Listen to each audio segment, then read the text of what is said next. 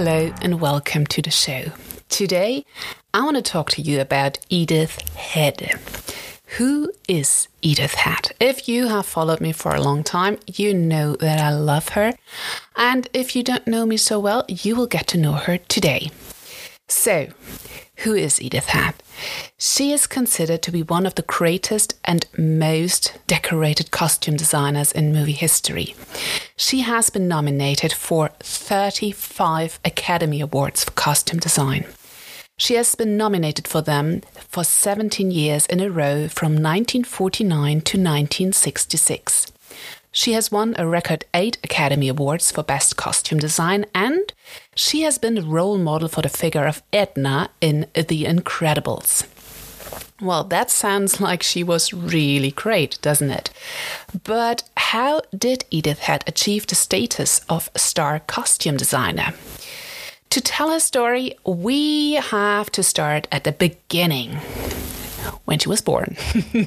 she was born in the 19th century, in 1897 to be exact which is now almost exactly 125 years ago. This sounds so far away, and yet Edith Head and her work and her influence on fashion, on culture, and on movies exudes like the vibe of newness, of freshness until today, which I find fascinating.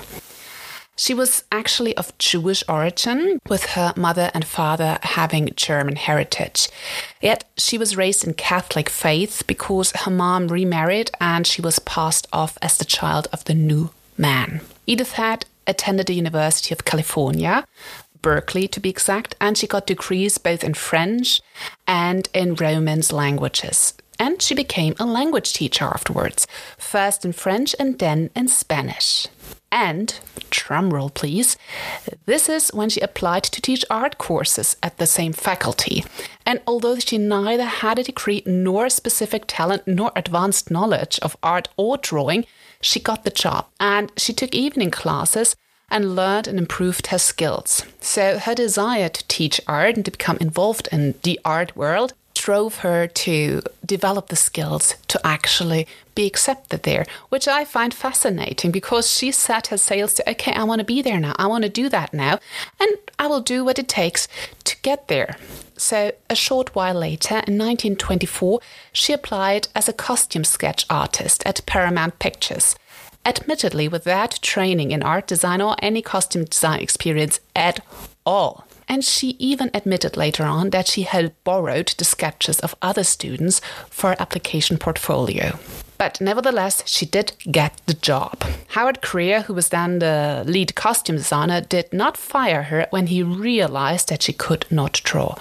Why he didn't do that? Nobody knows. Maybe he kind of sensed that she was special, that she was gifted at this kind of job, and he taught her to draw. And one year later, she already had risen the ranks and was designing costumes for her first silent movie, The Wanderer. And five years later, in 1930, she had established herself in Hollywood as one of the most influential costume designers. But the way to her being a famous and known costume designer was initially blocked and overshadowed by the leading male costume designers at Paramount. First, Howard Greer, who resigned in 1927, and then Travis Banton, who was forced to leave in 1938. And that episode apparently happened because of Edith Head. Travis Banton apparently was an alcoholic, and his abuse of alcohol was getting worse throughout his work years. And apparently, it was Edith Head who conspired against him and instigated his termination of contract. Because now the way was free for her to shine, and she was considerably more noticed in public. Three events that followed made her known to the wider audience. First, the trademark sarong dress Edith had designed for Dorothy Lamour was well known in the public, as was Edith Head herself after that has been established. Second, Edith had designed a mink lined gown for Ginger Rogers during the um, austerity years of World War II in 1944. And finally, number three, the establishment of the Academy Award for Costume Design, which she won the first year and got nominated 17 years in a row for 35 Academy Awards, of which she won eight. Her name was known among celebrities and the wider audience. All in all, she worked for Paramount for 44 years, which today seems like forever, until her contract was not renewed again.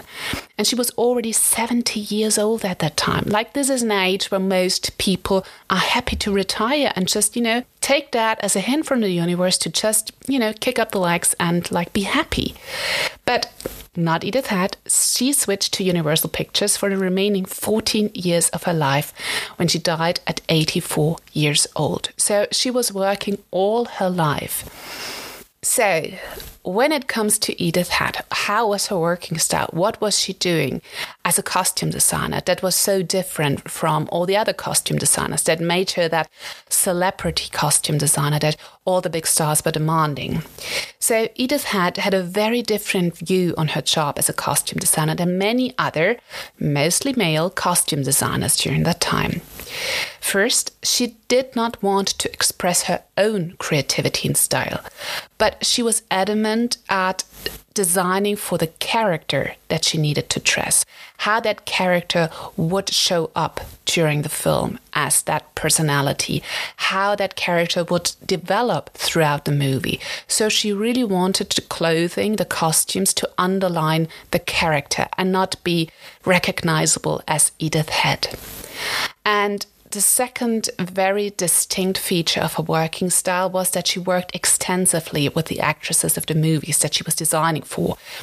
She asked them about their personality, about their likes, about their body shapes, about what they liked or disliked about their body, what they wanted to hide, what they wanted to highlight, and what their take on the character would be. So the clothing would help them bring that over to the viewers.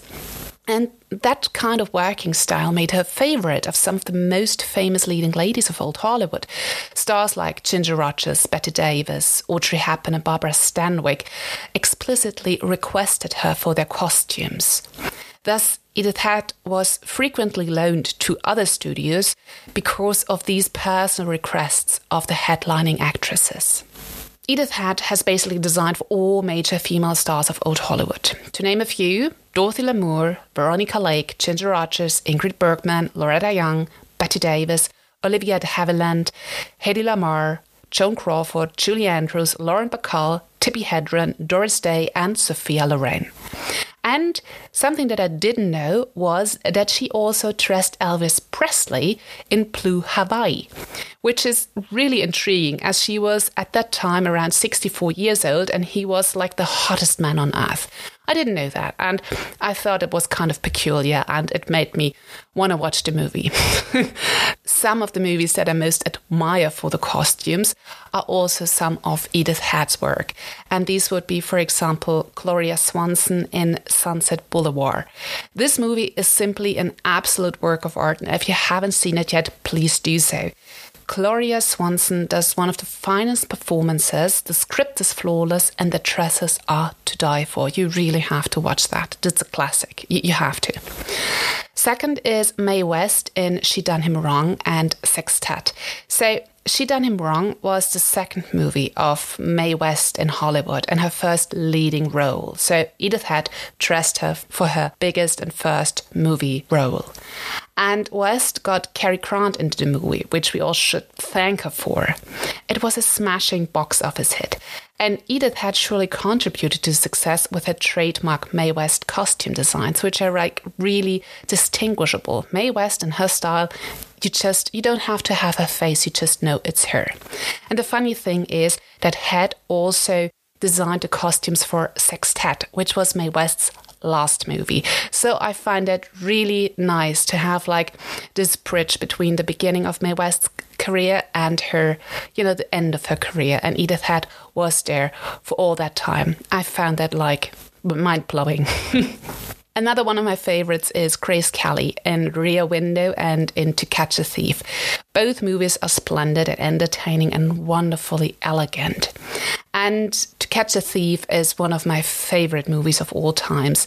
Here you can really see how Edith Head works because you can see that she focused on the character and she tried to underline how the character of Grace Kelly is developing throughout the movie. And she did so with the color schemes that she used. Like Grace Kelly starts out in a cold, icy blue evening gown, and she's very detached and she's cold as personality. And throughout the, the course of the movie, the colors get warmer. She dresses in warmer colors, and and the character does warm up a little bit, gets a bit more emotional, is getting like from this statue-like beauty to a real woman with feelings. And at the end, Grace Kelly is wearing a large gold robe, like the warmest color possible. So I find that like one of the masterpieces of Edith Head.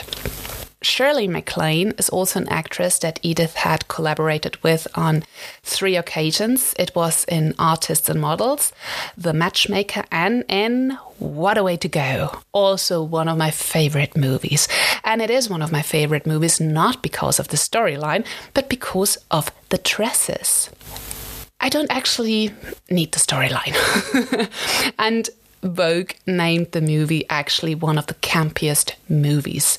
Because there are so many different outfit changes and outfit styles which follow Shirley MacLaine's personality and character throughout the movie because she's getting married multiple times and with each marriage she has a different look, she's a different character basically, or she tries to embody a different character. And each character is getting like this wardrobe which emphasizes who she's supposed to be and it's just so much fun to watch because you get an array of possible costumes. And it's just fun to see what Edith Head is coming up in the next sequence. So if you watch it for the first time, it really is fun and exciting. And it just, you know, you can just applaud Edith Head for it. So, also a movie that you definitely have to watch. Apart from movies, Edith Head also did TV during her Universal years when Hollywood was no longer what it used to be. And she was, for example, the one who was designing the clothes for Endora in the TV series Bewitched. And you know, Endora is legendary. And Edith had even had a cameo on Columbo. So you already know what kind of age I'm at. because, yeah, I, I, grew up with Bewitched, so this is kind of my my childhood um, memories.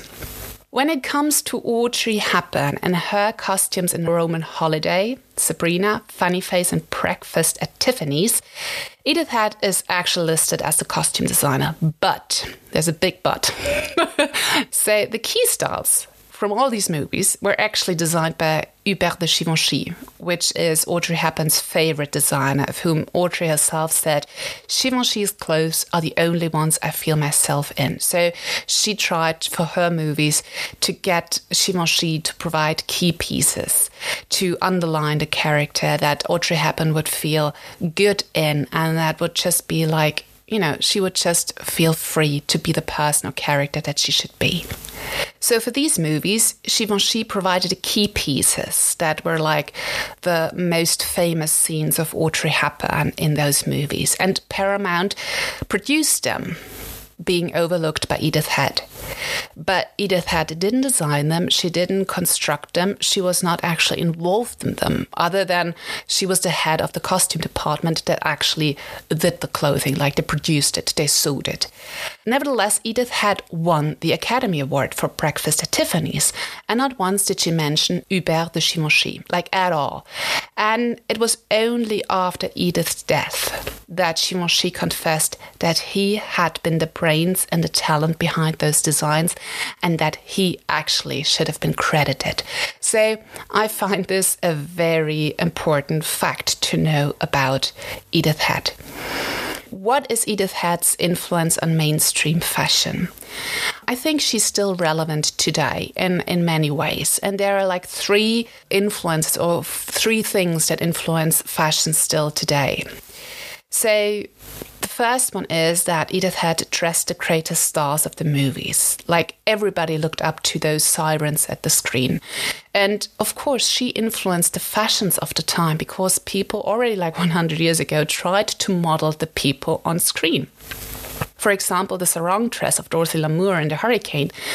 Sarongs had not been part of Western culture before, and they were freely adopted afterwards. So she really was the first one who designed clothes for real women. It was not like those glamorous dresses, those evening gowns that actually nobody ever could use in public.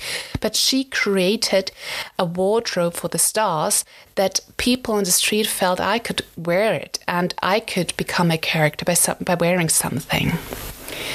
The other one where she influenced fashion until today was she wrote two successful books. First was The Dress Doctor in 1959, and the other one was How to Dress for Success in 1967. And they were targeted towards the wider audience and normal women who had trouble dressing the right way. So, not for like movie stars who were almost perfect and, and pretty and beautiful, but normal women who wanted to look slimmer or taller or shorter or, I don't know, different. So the books are still relevant today, to be quite honest, and they hold advice which is valid still today. So I have those books and I find them highly entertaining. There are sketches in from Edith Head herself because when she finally learned to draw, she drew beautifully, and I like her light handed sketches a lot. And the advice is still something that you would read in magazines today. So it's like those wisdom of a stylist who was book, and this is just advice that is being regurgitated in the magazines until today. And this was the first time, like someone from Hollywood spilled the secrets for normal women. And this is also something uh, like the third kind of influence that she had, because Edith had particularly dressed Natalie Wood in the movie Sex and the Single Girl. And that movie is based on the book by Helen Gurley Brown, who was the future editor in chief of Cosmopolitan for 32 years. And this book advises women how to become financially independent and have affairs and sexual relationships before or without marriage at all. And this was in 1962. The movie came out in 1964. And this actually marked the beginning of a liberation movement, continued through Cosmopolitan the magazine, which was then remodeled into a magazine for the woman that reads exactly this kind of book. And Gurley Brown was part of the sexual revolution with her book and with her editorship for Cosmopolitan. And Edith Head was also part of it because she dressed the character. She defined how this liberated woman would look like. And this is still something which vibrates in today's society. So I think she really had a big impact on on fashion and on our culture and on movie history definitely so she she made the stars because she didn't try to dress them in something that was different from them but she really tried to come up with something that was them that was their take on the character I think she had like a really particular working style. What I do not like is the lying. Like she got a job using the sketches of another person. Yes, it was great for her. She got the job and it's, you know, set her up a path of, of career and success. But, you know, I think of all these students whose sketches were stolen or used for that because they were actually gifted. So I don't like lying. I always think the truth will come out. I believe in karma. I believe in being a good person. So I don't exactly condone this behavior of Edith Head. I don't like it. And also that she does not credit Hubert de Givenchy, that she takes up all the credentials for herself. So again, I, I don't like it. And I do believe in collaboration. I think it's very fresh and something very good can come out from collaborating with other creatives. And again, I always think that it's good to be honest and cherish others for what they can contribute. So I, I, you know, when I found out about that, I was a bit sad because it tarnished the picture that I had of Edith Head. But it's always good to know the truth. Nevertheless, I think Edith Edith Head's story is important, and I want to share that with you. So, apart from having designed some of the most beautiful clothes in Hollywood history, I think Edith Head's story is one of an incredible and inspiring woman, apart from the lying incidents. So, she, to me, has been one of the first professional women that used personal branding for success because Edna from The Incredibles can be identified so easily as being inspired by Edith Head because Edith Head did what afterwards Mark Zuckerberg would do or Steve Jobs would do. She had a professional uniform. And for Head, that was a classic two piece suit, large rimmed and darkened glasses, short fringe, and hair in a bun. And you know, you, you didn't have to have a face. You could do without the face. If you just see the clothes, you know who she is. And that is personal branding. This is like having this kind of style branding. And I think this is just so fitting because she was a costume designer. She knew how important it is to create a persona. And about those glasses. I always wondered why she has dark glasses, so I know now. Originally, she wore blue tinted glasses because it allowed her to view fabrics as they would look in a black and white movie, because this is when she started out in black and white movies. Later on, the smoky lenses also made her inscrutable, as well as disguising her slightly crossed right eye. So now we know what's up with the glasses. And Although, as I said before, she might have cheated her way into the dressing department of Paramount, she also proved with hard work and with the success that she had that she was the right choice. She worked diligently and she succeeded. So it's not like she was an ungifted person and she just, you know, cheated all the way. She cheated to get in and she prevailed. She showed that she was capable of doing the job really well. I have to back her up a little bit because, you know, you, you have to think it's about 100 years ago, and there were not that many lines of work open for women with ambition and women who wanted to succeed.